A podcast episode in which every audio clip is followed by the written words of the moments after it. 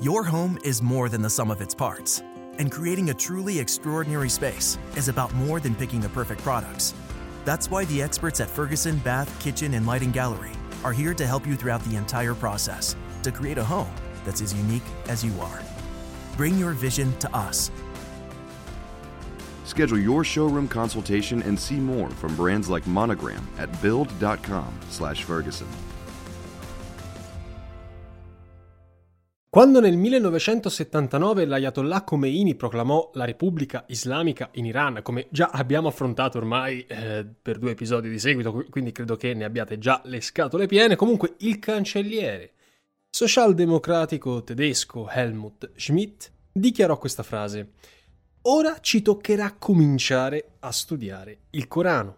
Per quanto fosse conscio delle parole pronunciate, da un certo punto di vista, Schmidt anticipò di qualche anno l'infuocata stagione che avrebbe sperimentato non soltanto il Medio Oriente, ma anche l'intera Europa.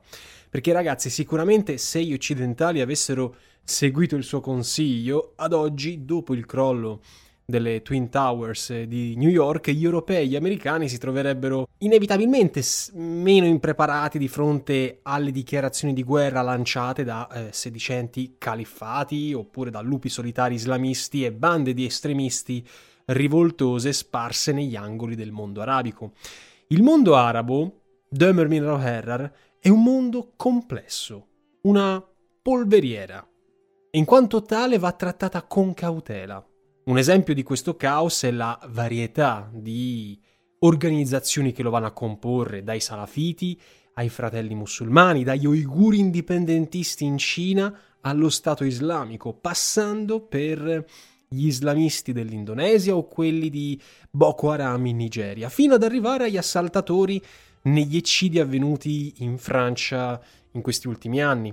Tutto ciò che viene definito islamismo è una realtà complessa che è necessario comprendere, in quanto i movimenti islamici costituiscono la principale novità emersa nel mondo musulmano dopo la fallimentare stagione delle rivoluzioni eh, arabe in Medio Oriente, questo alla fine del 2011. Storicamente, per rintracciare le prime evidenti massicce sintomatologie dell'islamismo radicale, dobbiamo tornare indietro di quasi 50 anni, cioè negli anni 70 se la matematica non mi inganna, cioè in stretta connessione da una parte con la rivoluzione iraniano-sciita di Khomeini, oh no, Khomeini, e dall'altra con l'invasione sovietica dell'Afghanistan. Vediamo meglio di fare brevemente chiarezza sulla questione. Benvenuti in questo terzo episodio legato alla miniserie sull'Iran. Sigla.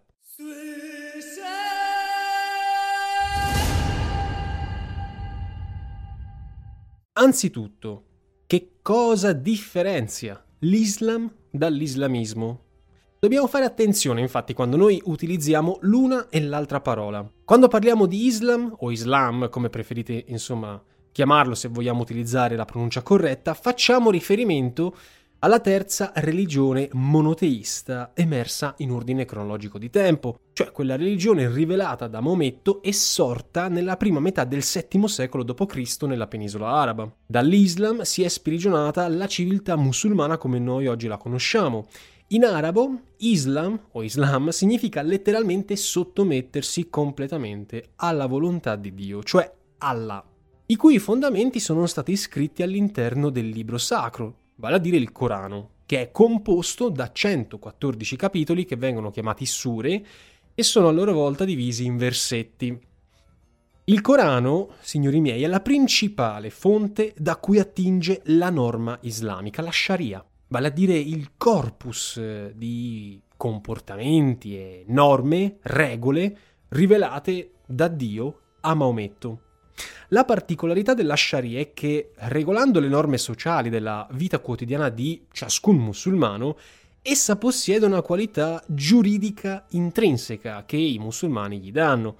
E la Sharia, questo complesso di comportamenti morali, religiosi e giuridici, è a sua volta composta, nelle sue fondamenta, da due fonti principali, il Corano, per l'appunto, e la Sunna. La Sunna sarebbe la condotta di vita che tradizionalmente viene attribuita a Maometto nel corso della sua vita e che pertanto deve essere presa a modello di riferimento e imitazione. Se invece parliamo di islamismo, allora noi ci stiamo riferendo agli aspetti pratici dell'Islam, cioè quegli aspetti che vengono applicati sotto forma di ideologia politica. L'Islam è una religione, l'islamismo è invece una ideologia politica che aderisce alle regole politiche contenute nei testi sacri, come ad esempio il Corano, il cui scopo è quello di rafforzare la Ummah, cioè l'intera comunità di credenti musulmani più che in altre religioni dove almeno formalmente vi è una scissione tra politica e mondo spirituale, questo, questo, per la secolarizzazione religiosa, per l'Islam la dimensione politica è parte fondamentale della sua struttura, suo sostentamento. L'islamismo però si spinge addirittura oltre, in determinati paesi musulmani sunniti, specialmente quelli del Golfo arabo o come già abbiamo menzionato l'Iran sciita. L'Islam, almeno anche in Iran, ingloba qualsiasi aspetto della società, dalle leggi ai principi economici alla condotta degli individui, ma non è assolutamente l'unico paese. C'è chi in questo aspetto ha individuato una sorta di carattere totalitario dell'islamismo, sia a livello politico che sociale. Fatto sta che per modellare una società sotto il profilo islamico, e quindi islamista politicamente parlando, noi possiamo seguire tre strade tre vie per rendere una società islamica islamista. Anzitutto attraverso l'attivismo politico, quindi formando dei partiti politici tradizionali, dove la forma partitica chiaramente viene consentita dall'ordinamento. Ad esempio, ciò non vale nella monarchia saudita, oppure in Oman, dove esiste un sultanato. Successivamente l'altra strada è quella religiosa, eh, attraverso moschee oppure centri culturali. E infine c'è quello militare che viene espresso nel fenomeno terroristico del jihadismo, affidato a organizzazioni eversive e paramilitari come ad esempio Hamas in Palestina oppure Hezbollah in Libano. In quest'ultimo specifico caso, nelle sue forme estreme, l'islamismo può tramutarsi in fondamentalismo, che in parole povere altro non è che una visione distorta e sui generis, diciamo così, dell'interpretazione del Corano. Un'interpretazione che spesso è anche contestata dagli stessi musulmani non radicali.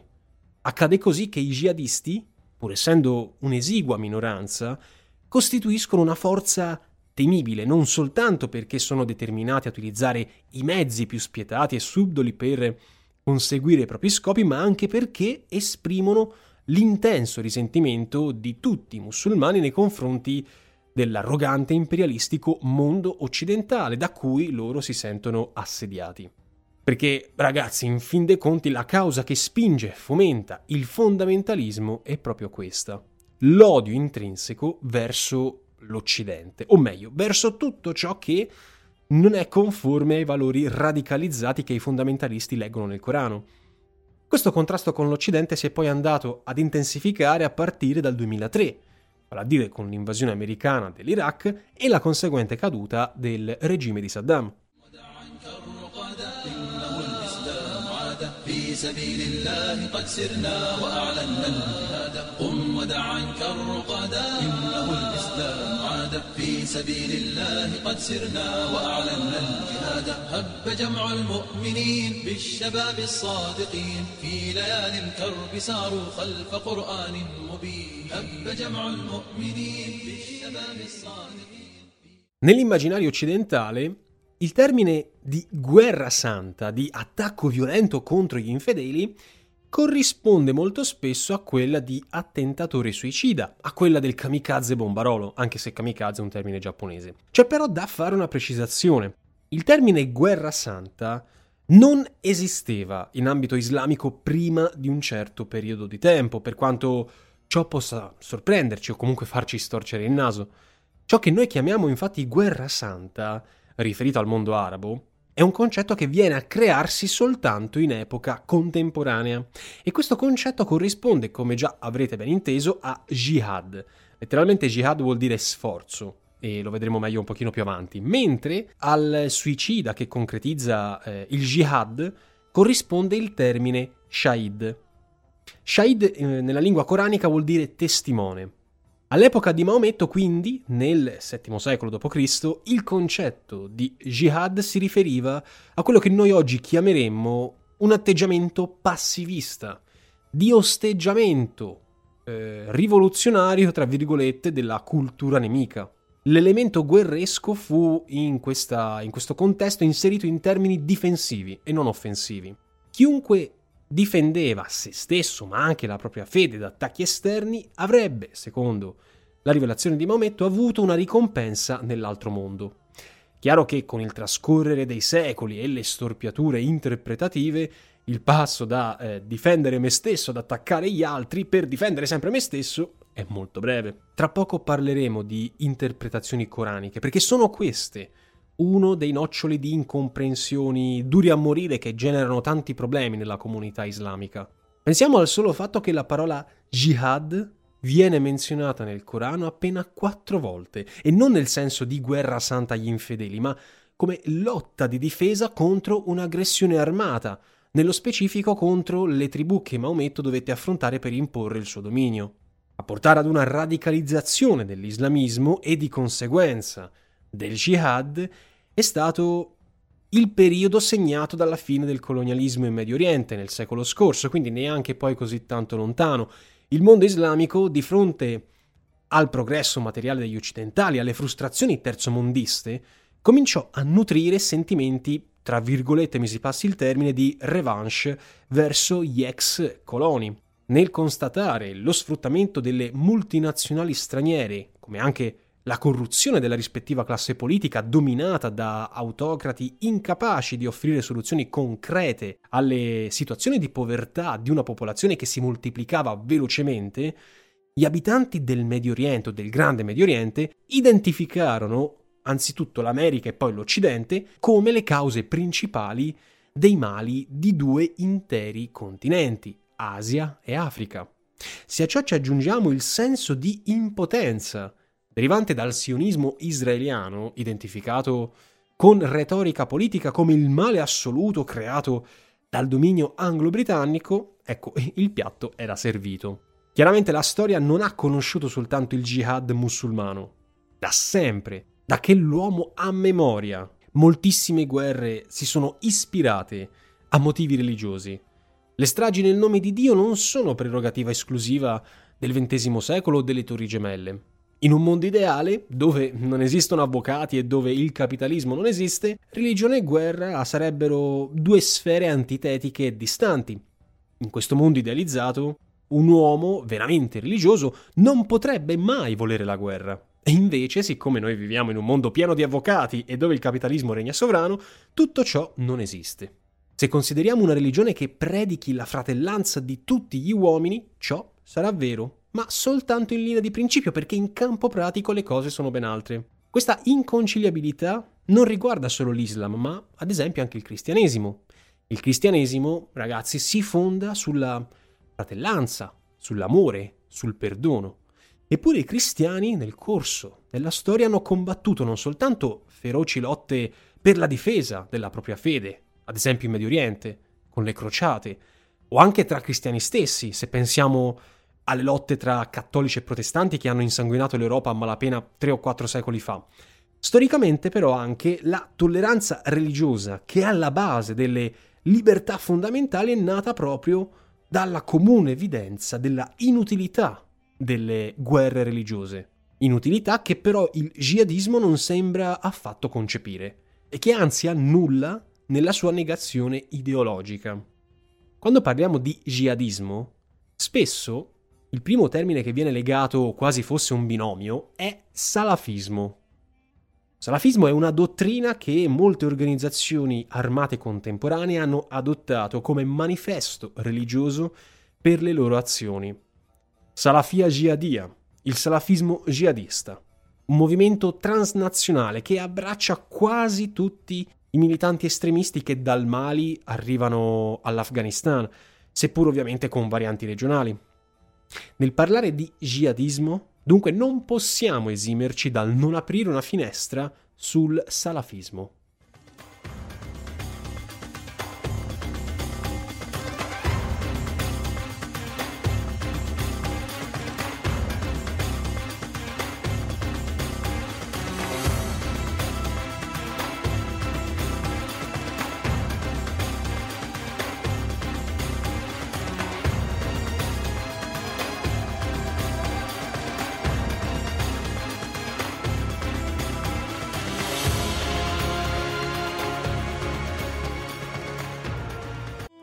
Your home is more than the sum of its parts, and creating a truly extraordinary space is about more than picking the perfect products.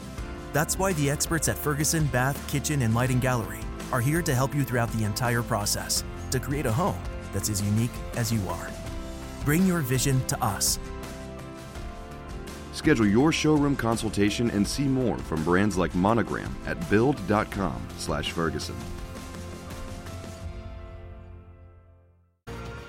L'Islam sunnita, a differenza di quanto possiamo pensare, non è affatto monolitico, immutabile come ad esempio dai tempi di Maometto, anzi, nel corso dei secoli si sono distinte moltissime varianti.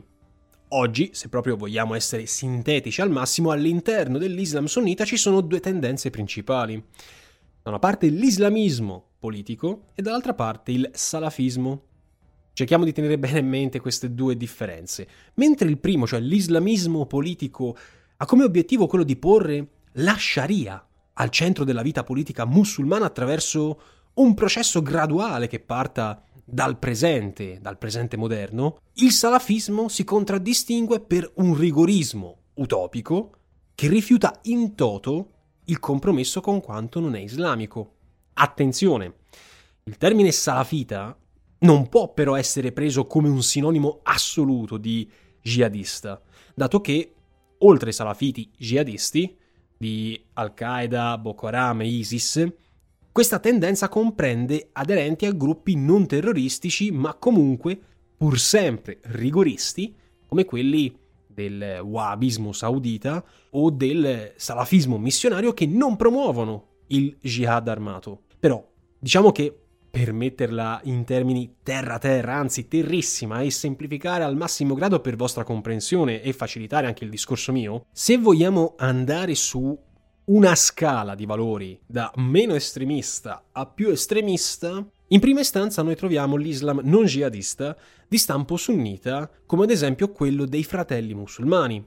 Andando avanti, eh, troviamo un Islam politico di resistenza, come ad esempio Hamas in Palestina. Al di là di questo, un gradino un pochino più estremizzato possiamo inserire tutti i movimenti rivoluzionari di stampo sciita, ad esempio Hezbollah in Libano, oppure le stesse correnti iraniane dell'Ayatollah Khomeini o di quello odierno Khamenei. Superata questa parte, entriamo nel vero e proprio salafismo, quindi usciamo dal dominio dell'Islam politico propriamente detto e entriamo nella parte un pochino più radicalizzata. Anche il salafismo comunque ha un suo spettro di estremizzazione che possiamo suddividere in tre gradi, dal meno radicale al più radicale. E già che siamo entrati comunque in territorio salafita, sappiate che anche il meno radicale dei salafiti è comunque pur sempre più estremista del più zelante dei miliziani di Hezbollah. Bel casino l'Islam, vero? Insomma, in un primo stadio c'è il salafismo saudita, non jihadista, che in sostanza è quello wahhabita, una sorta di salafismo puritano e ultraconservatore, sul quale poi approfondiremo in futuro e che meglio non fare ora perché altrimenti implodo. Come regola di base, basti sapere che tutti i wahhabiti sauditi sono salafiti, ma non tutti i salafiti sono wahhabiti.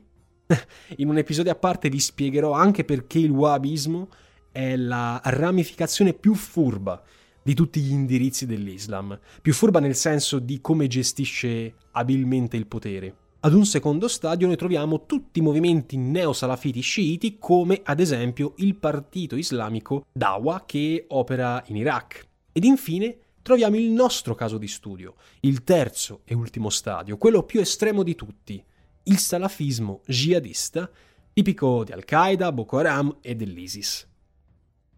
Bene, ora se prendiamo una mappa del Medio Oriente e del Nord Africa, noteremo che la maggiore distribuzione in percentuale del salafismo si presenta per lo più in paesi come l'Arabia Saudita, lo Yemen, l'Iraq, l'Afghanistan, la Siria, l'Egitto, la Libia, il Mali, la Nigeria e la Somalia.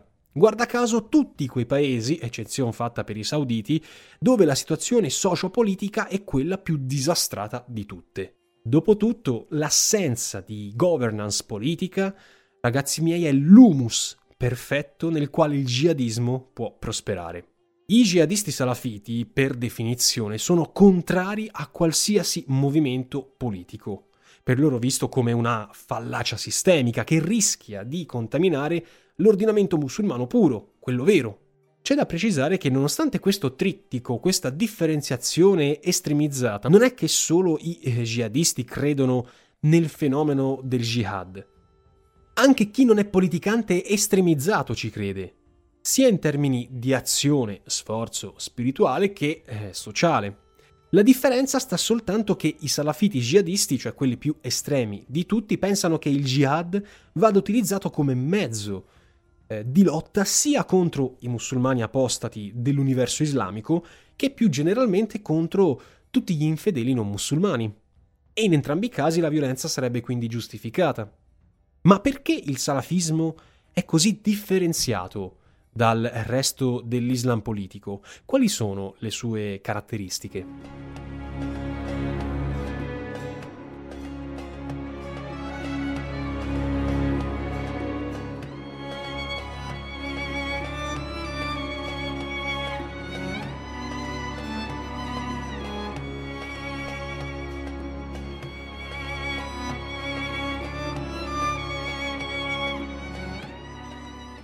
In linea generale il salafismo propone un ritorno ai principi originari della dottrina islamica del VII secolo d.C.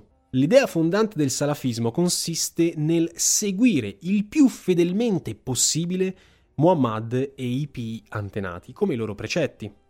Per i salafiti, la sunna e il Corano devono infatti essere appresi a memoria e letti senza fare appello alla ragione individuale. Al contrario, le parole i gesti del profeta vengono applicati e imitati alla perfezione. È per questo motivo che, di tutti gli islamisti, i salafiti sono coloro la cui lettura dei testi sacri è la più letterale. Sin da subito, però, noi abbiamo un problema quando guardiamo a questo, a questo, aspetto.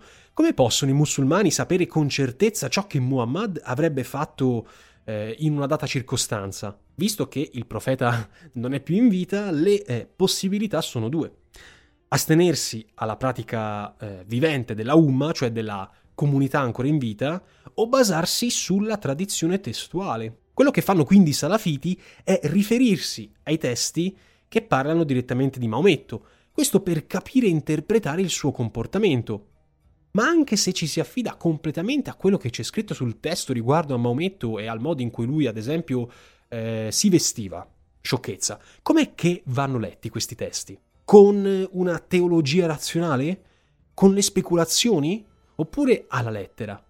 Ecco, i musulmani sunniti, compresi i salafiti, hanno diverse opinioni al riguardo, benché in linea generale il salafismo privilegia un approccio che lascia poco adito a immaginazioni interpretative. Per esempio, se nelle scritture si afferma che per essere pii è necessario pregare cinque volte al giorno, un buon musulmano non potrà essere, tra virgolette, super pio pregando sei volte al giorno. Questo perché rappresenterebbe uno stravolgimento della norma.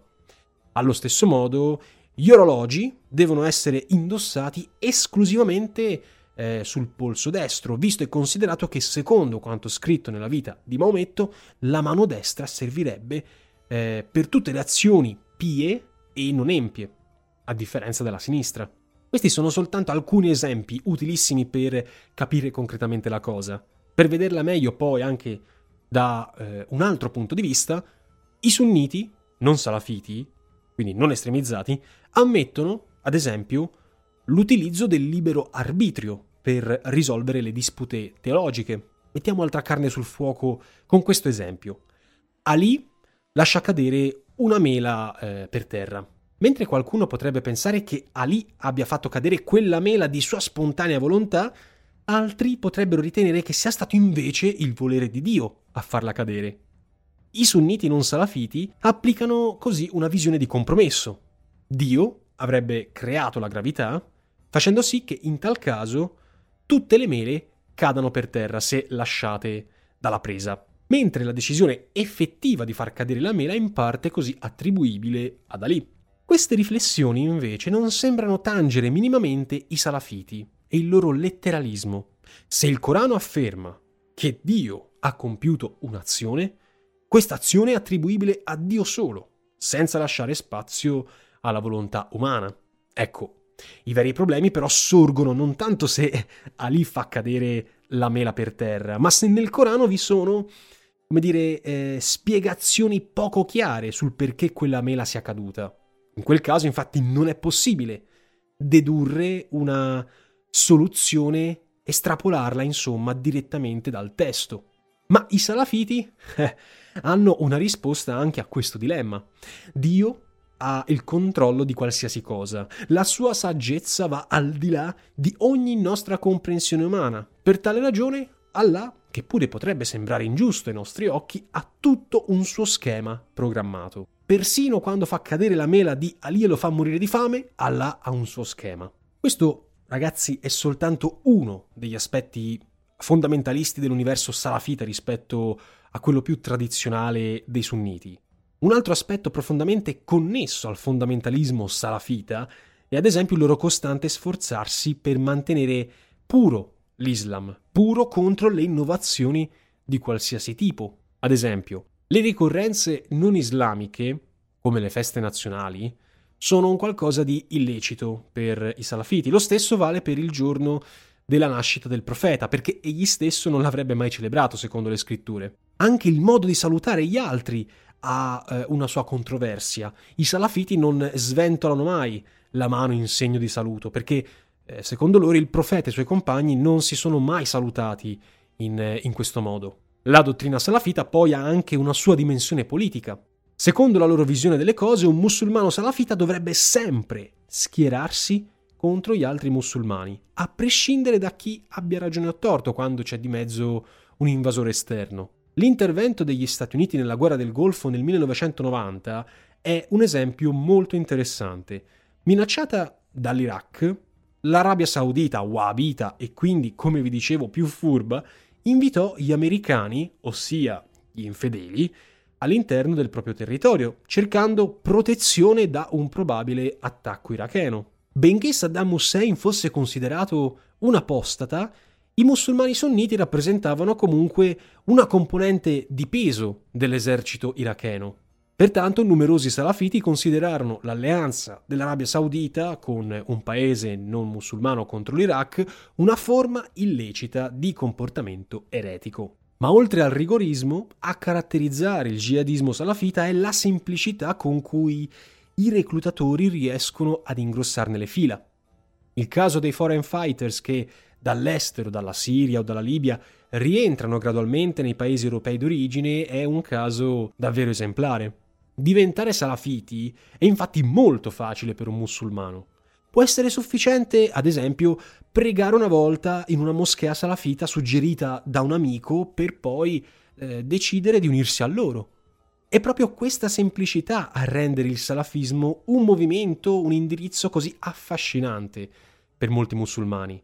Se nel mondo islamico tradizionale, cioè specie quello ultraconservatore wahhabita, la conoscenza della religione era infatti riservata alle elite, i salafiti rappresentano il simbolo di un Islam, o comunque vogliono spacciarsi per essere il simbolo di un Islam più autentico e accessibile a tutti. Alcuni detrattori dei salafiti a tal riguardo dicono che il loro utilizzo del Corano è come quello che un occidentale fa con l'elenco telefonico. Cioè lo aprono, aprono il Corano, soltanto per trovare risposte vaghe a domande molto specifiche. La differenza tra i metodi principali sunniti e salafiti è che se i primi, cioè i sunniti, tra virgolette tradizionali, si affidano alle varie scuole di pensiero che sono de facto delle scuole giuridiche per interpretare ed esaminare qualsiasi caso, i salafiti tendono a sbrigare velocemente la questione citando il Corano con eh, qualche passo e aggiungendo la tipica frase il profeta ha detto questa cosa. Chi sei tu per pensare di saperne più del profeta?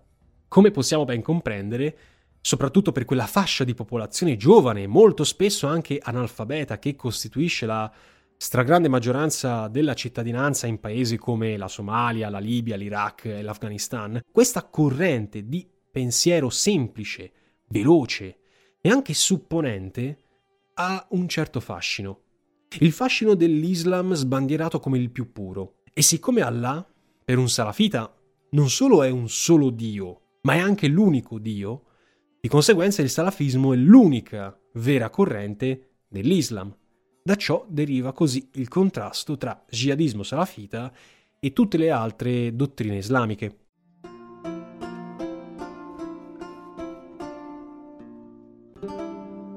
Ok ragazzi, io mi fermo qui perché da una parte preferisco lasciar decantare l'argomento per una parte 2, dall'altra preferisco un attimo darvi modo di eh, metabolizzare tutto quanto detto e direi di non far aspettare neanche troppi giorni per partire con la parte numero 2 sul jihad e l'islam politico. Io ragazzi vi ringrazio per questa prima parte, questo primo intermezzo degustativo, chiamiamolo così, perché nella seconda parte finiremo bene il discorso, capiremo ancora meglio come si sviluppa il jihad, quali sono le differenze anche semantiche al suo interno e non soltanto, perché come vi dicevo nell'episodio di Khomeini, comprendere il jihad e tutta la mentalità che sta alla base del fondamentalismo islamico, come ragiona un terrorista o un estremista islamico, è fondamentale per noi, anzitutto occidentali, per poter comprendere un altro mondo e in parte anche comprendere quali sono le dinamiche dietro la geopolitica di molti paesi eh, del Medio Oriente. Ci vediamo presto ragazzi, per Aspera ad Astra.